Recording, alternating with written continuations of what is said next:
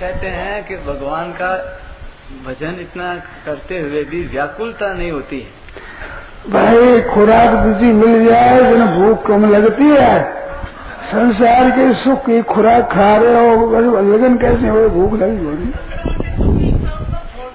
मान बढ़ाई, भोग संग्रह, इनमें सुख ले रहे हो। और कैसे व्याकुलता हो? सब खाना छोड़ो, देखो भूख लगेगी नहीं। एक महाराज जी एक बहन बम्बई से आई है। उन्होंने पूछा है कि हम चाहते हैं तो भी वो नियम निभता नहीं है। वो तो वो तुम्हारी ही है। पक्का विचार कर लिया कि नियम को करेंगे ही। अगर नहीं हो तो भोजन नहीं करेंगे।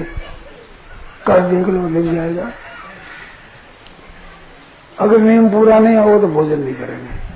भाव रहता नहीं वैसा है, हर समय। भाव नहीं रहता, तभी तो नियम बताते हैं, भाव रहे तो मैं भूखा भूख क्यों बताते? रोने की बात का है?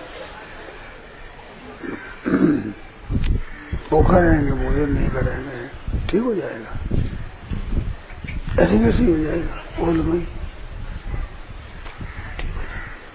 करके देखो फिर नहीं हो तो कह देना, भाई तीन, चार दिन, पाँच दिन भूखे रहे, फिर भी नहीं हुआ हमारे से।